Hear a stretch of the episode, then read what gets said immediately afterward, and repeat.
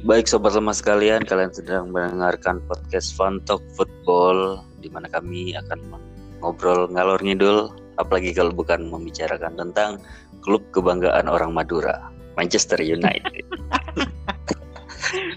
eh, ini ngomong-ngomong ya. ngomong-ngomong keringetan gue nih ngikutin syarat dulu nih. Buka endorse aja pak kita. Buka endorse AC. Uh, Oke, okay, tapi uh, kita kenalan dulu kali supaya yang dengar juga nggak nggak bingung ngebedain suara ya. Iya betul. Iya, gue TB nih, ya ingetin ya suara gue yang serak-serak gak jelas ini. Terus dengan siapa gue bicara sekarang? Ya, saya Aji. Eh, kata orang-orang saya mirip Next Carlos ya, cuman jauh sekali itu saya melihatnya di YouTube ya. Rezekinya aja yang jauh kali. ya betul. Oke, okay, uh, eh, malam ini kita bakal banyak bahasan sih. Yang pertama tentang review dulu Burnley versus Manchester United yang dimenangkan oleh MU dengan skor 2-0. Oke. Okay. Oke, okay, secara permainan ada progres bagus apa di laga ini? Hmm, uh, kalau kacamata skor oke okay lah ya. Kita uh, United menang 2-0 ya hmm Tapi kalau dari segi segi permainan uh, sebenarnya sama aja sih dengan yang ditampilkan gitu sejauh ini gitu dan lagi-lagi seperti yang gue bilang menghadapi tim-tim seperti Burnley, Newcastle itu mereka itu harus punya yang namanya konsistensi untuk menjalankan taktik mereka. Mm-hmm. Itulah kesulitan uh, dari tim papan tengah ke bawah ketika mau menghadapi tim papan atas. Mereka nggak punya konsistensi itu dan untungnya uh, itu kembali terjadi ketika ketemu MU semalam. Yeah. Burnley, Burnley taktiknya tetap begitu-begitu aja 4-4-2 uh, bola panjang, hmm. kick and rush, ngandelin fisik. Tapi ya outlet serangannya dia cuma bertumpu sama dua orang. Kalau dalam ketika dia mau melakukan bola panjang ke Chris Wood, Ashley Barnes.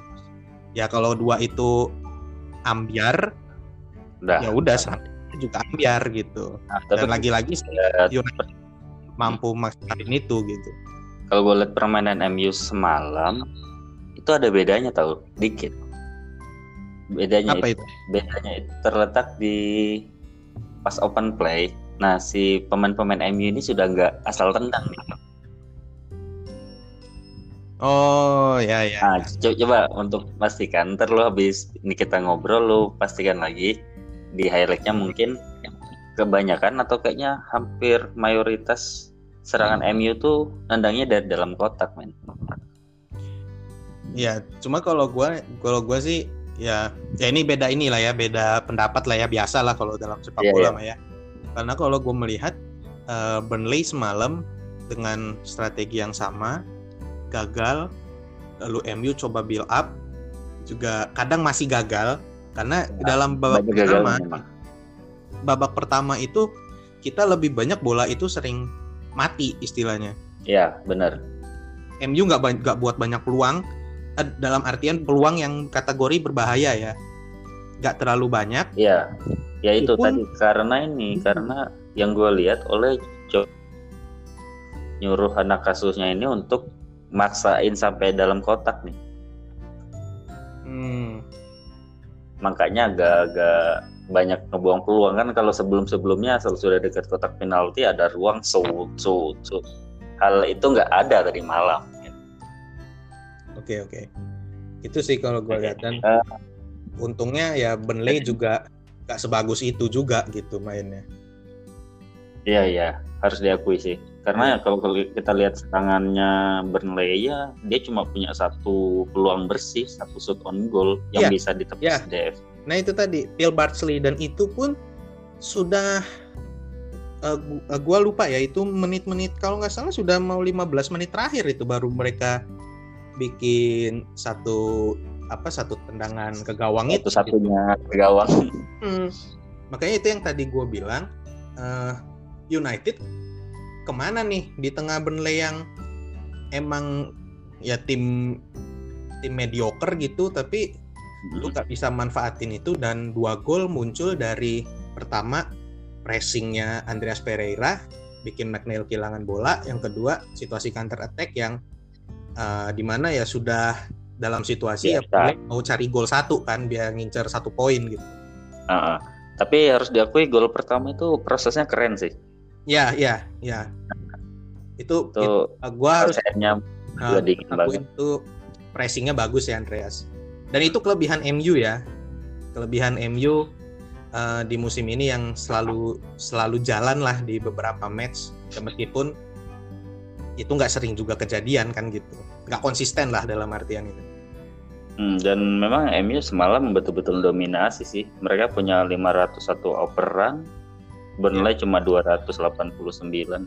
Ya. Artinya memang dominan banget nih MU. Ya, ya dan itu tadi faktor utamanya ya karena Burnley bola-bola panjang itu tadi gue gue sering banget bilang kan kalau bola ketika lu main long ball uh, itu lu sama aja kayak mempertaruhkan penguasaan bola lu bola bisa tetap di lu lagi tapi bola bisa jatuh ke lawan. Dan itu kebetulan uh, untungnya MU menang terus second ballnya kemarin. Nah itu yang hmm. yang bisa jadi salah satu faktor juga kenapa uh, banyak uh, serangan-serangannya Burnley yang gagal gitu.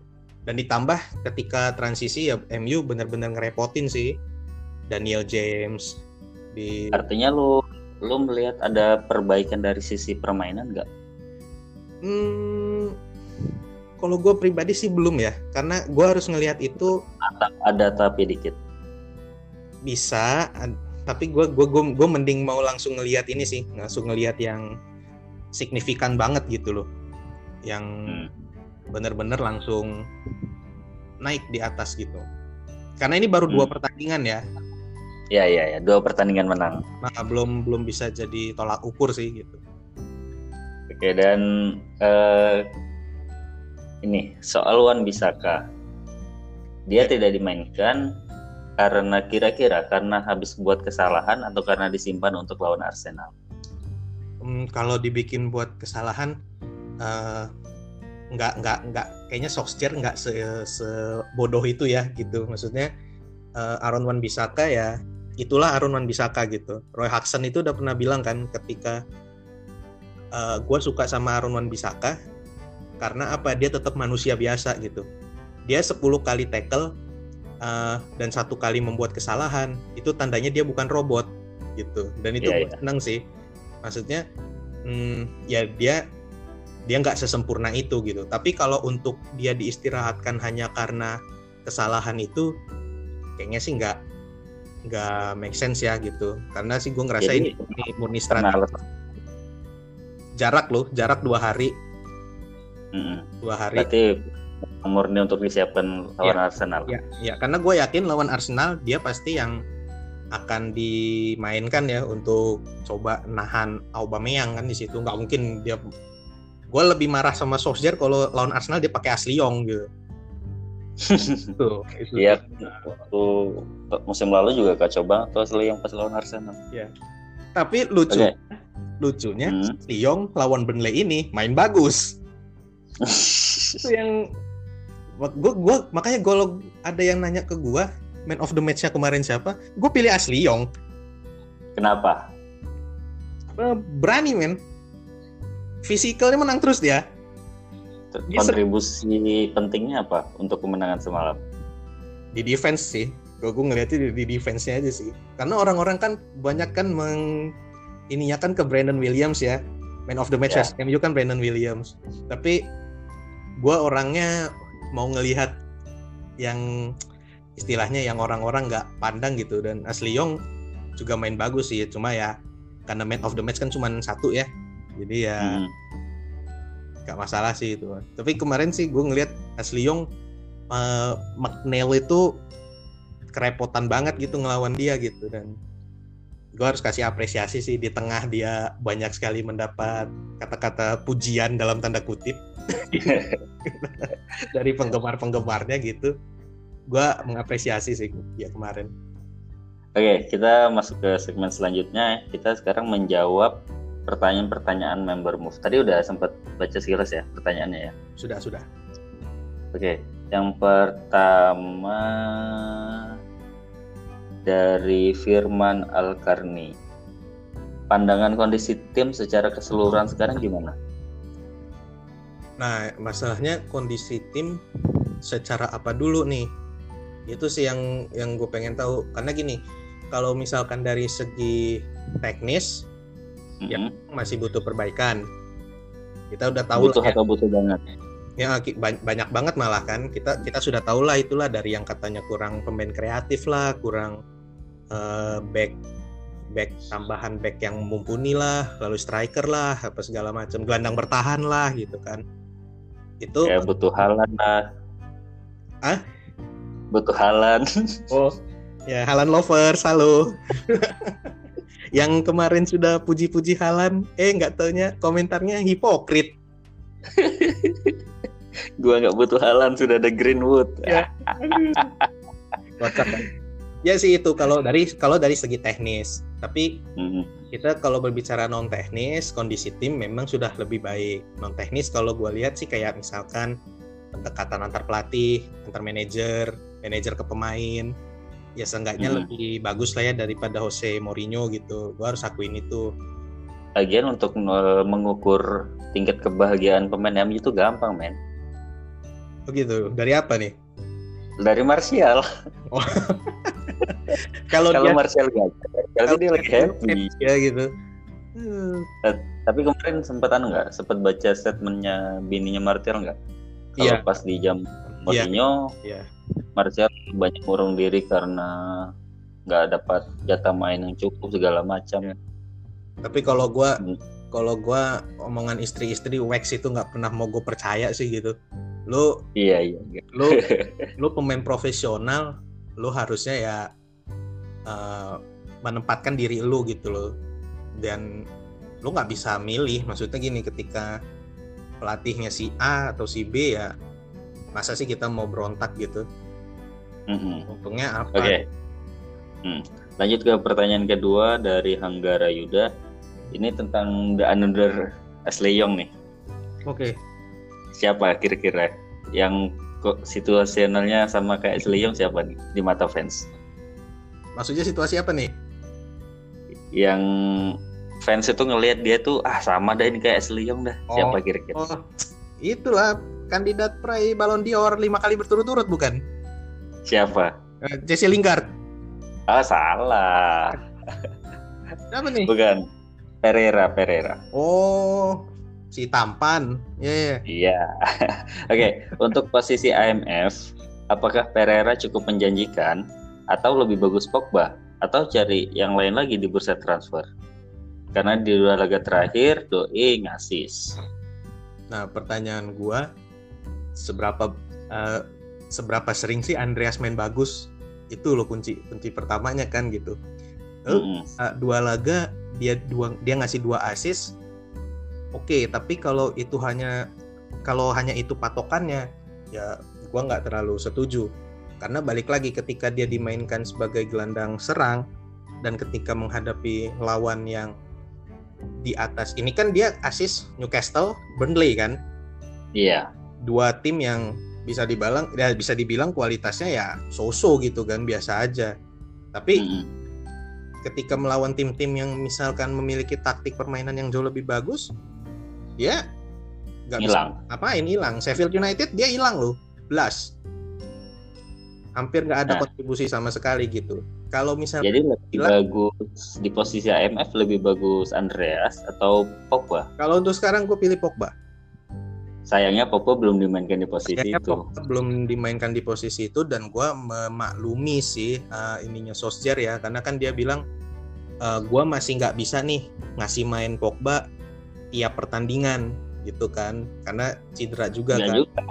Faktor utama juga karena sebelumnya juga Pogba pas main lebih banyak di DNF kan.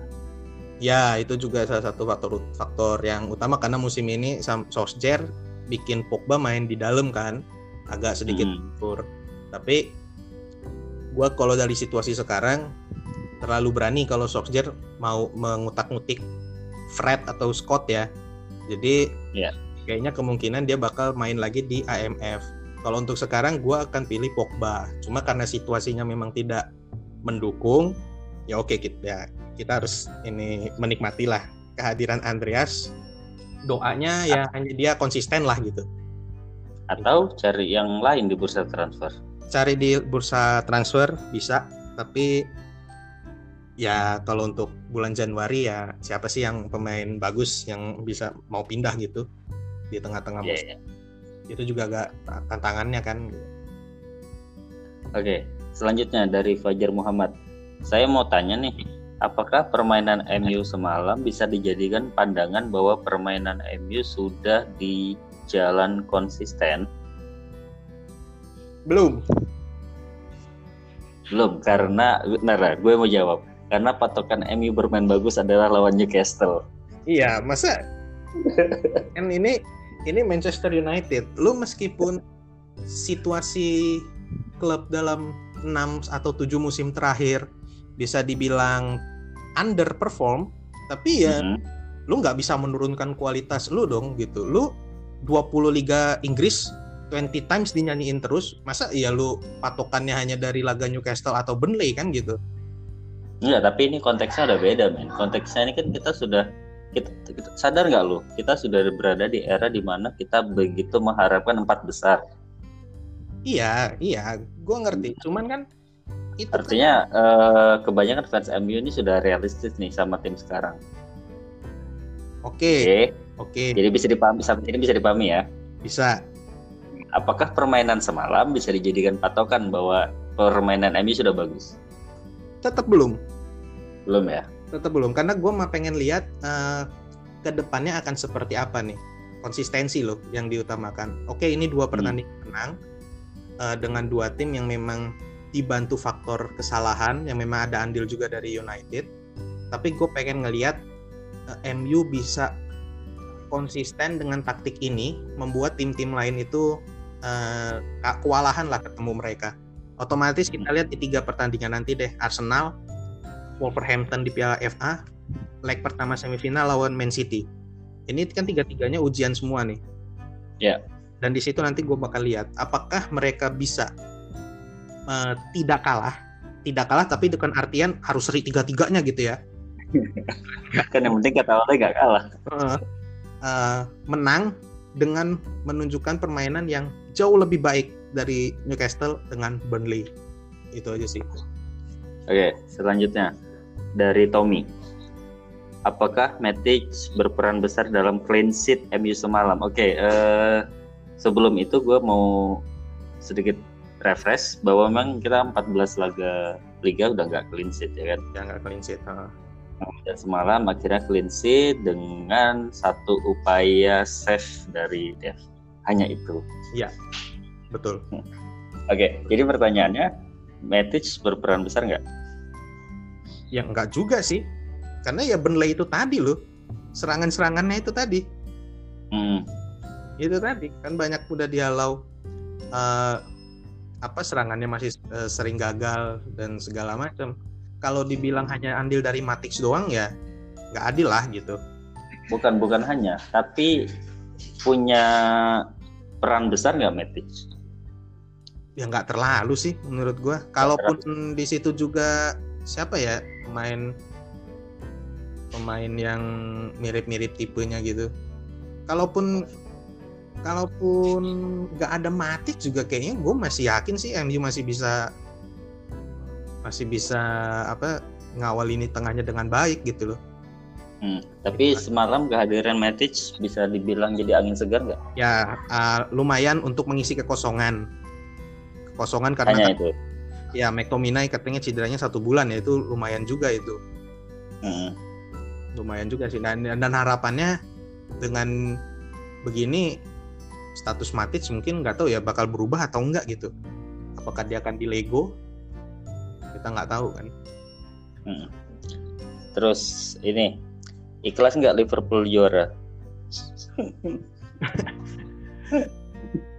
harus ikhlas Harus ikhlas. ikhlas harus ikhlas. Begini gue lo tahu kan lah ya maksudnya segak sukanya gue sama Liverpool kalau gue bilang Liverpool jelek dengan situasi sekarang ya gue bakal diketawain juga gitu kan. Nggak bisa juga. Iya kayak gitu. Kalau dibilang ntar jatuhnya kayak di sekolah kemarin tuh. Tahu nggak yang kalau dia bilang trofi bulu tangkis Starcam lebih bagus daripada Piala Dunia oh ya itu itu mah ya itu kan Paul Scholes lah ya pemain sana gitu kan dia dia dia hafal lah kebencian MU Liverpool seperti apa gitu kan kalau ya, artinya kan dibandingin sama si Gary Neville yang secara terbuka mengakui keunggulan Liverpool musim ini gitu.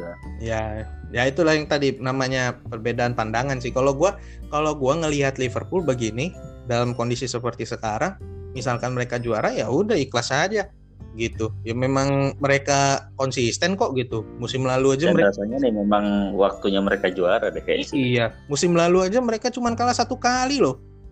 MU belum pernah loh kayak begitu gitu maksudnya yang hmm. yang dalam artian bisa se segila itu gitu rekor 38 pertandingan mereka gitu ya itu memang hasil buah kerja keras gitu cuma sih gue menarik aja sih nanti kalau ngelihat uh, komen dulu dulu gue inget banget Gary Neville tuh pernah bilang kalau Liverpool juara dia bakal ngasingin diri gitu ya kan.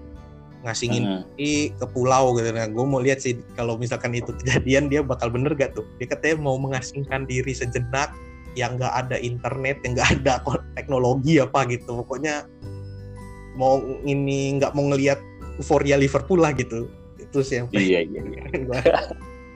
segitunya. Iya. Aja ke Indonesia banyak tuh masih wilayah kayak gitu. Tapi ya itu tadi sih gitu maksud gue ya Liverpool dengan klub sudah seperti ini. Gue bakal lebih ketawa lebih ngegoblok-goblokin mereka kalau mereka tetap kepleset. Itu aja sih. Itu gue kayaknya sudah hampir nggak mungkin deh. Iya, cuma kayaknya agak kecil sih gitu. Oke, pertanyaan ya. terakhir. Oke, oke. Kenapa Oleh selalu mainkan JC padahal mainnya kurang bagus? Aduh. Gue coba coba tapi gue tahu uh, pengen banget jawab ini tapi uh, jangan dulu. Oh jangan dijawab dulu. Jangan jawab dulu. Kita bahas ini. Kita nanti bakal bahas satu episode full tentang Lingard. Uh, spesial iya, banget ya. Harus kan ini one... quiz nih bikin quiz kita baju Jelings. Baju Jelings. Jelings, baju Jelings. Oke, okay, uh, eh, jadi review kita malam ini ini kayaknya bakal terbitnya besok sih. Gue ngeser pas sudah di podcast aja di Spotify aja deh. Oke okay, oke, okay. gak masalah. Oke okay, jadi oke okay, jadi thank you Coach Aji Ramayadi. Oke okay, oke okay, nih sebelumnya gue mau memberikan pesan dulu ya. Oh ya siap siap ya, siap. Untuk fans MU yang uh, eh, gue sebenarnya udah tahu sih uh, yang pertanyaan ikhlas soal Liverpool gitu ya nikmatin aja yang masih main bully-bulian, main yeah. kata-kataan gitu. Ya kita sadar diri aja lah kita dulu sebelum itu kan berada di posisi yang sama gitu kan. Iya. Sayangnya dulu pas Jaya internet belum internet sekarang. Makanya kita kan dulu modalnya cuma baca koran aja dulu. Iya. Uh, juga harus ke ke sekolah dulu kan gitu. Sekarang kan dari PA aja bisa itu aja sih gue nikmatin aja gitu nggak nggak usah nggak usah apa ya nggak usah yang ih sungut-sungut gitu nggak usah nikmatin aja gitu mereka baru sekali ini gitu kalau oh, iya iya. Baru sekali ini. Bandingin dengan yang 13 kan? 13 loh. Asar fans Ali sejar ya udah baik baik baik. Ya ya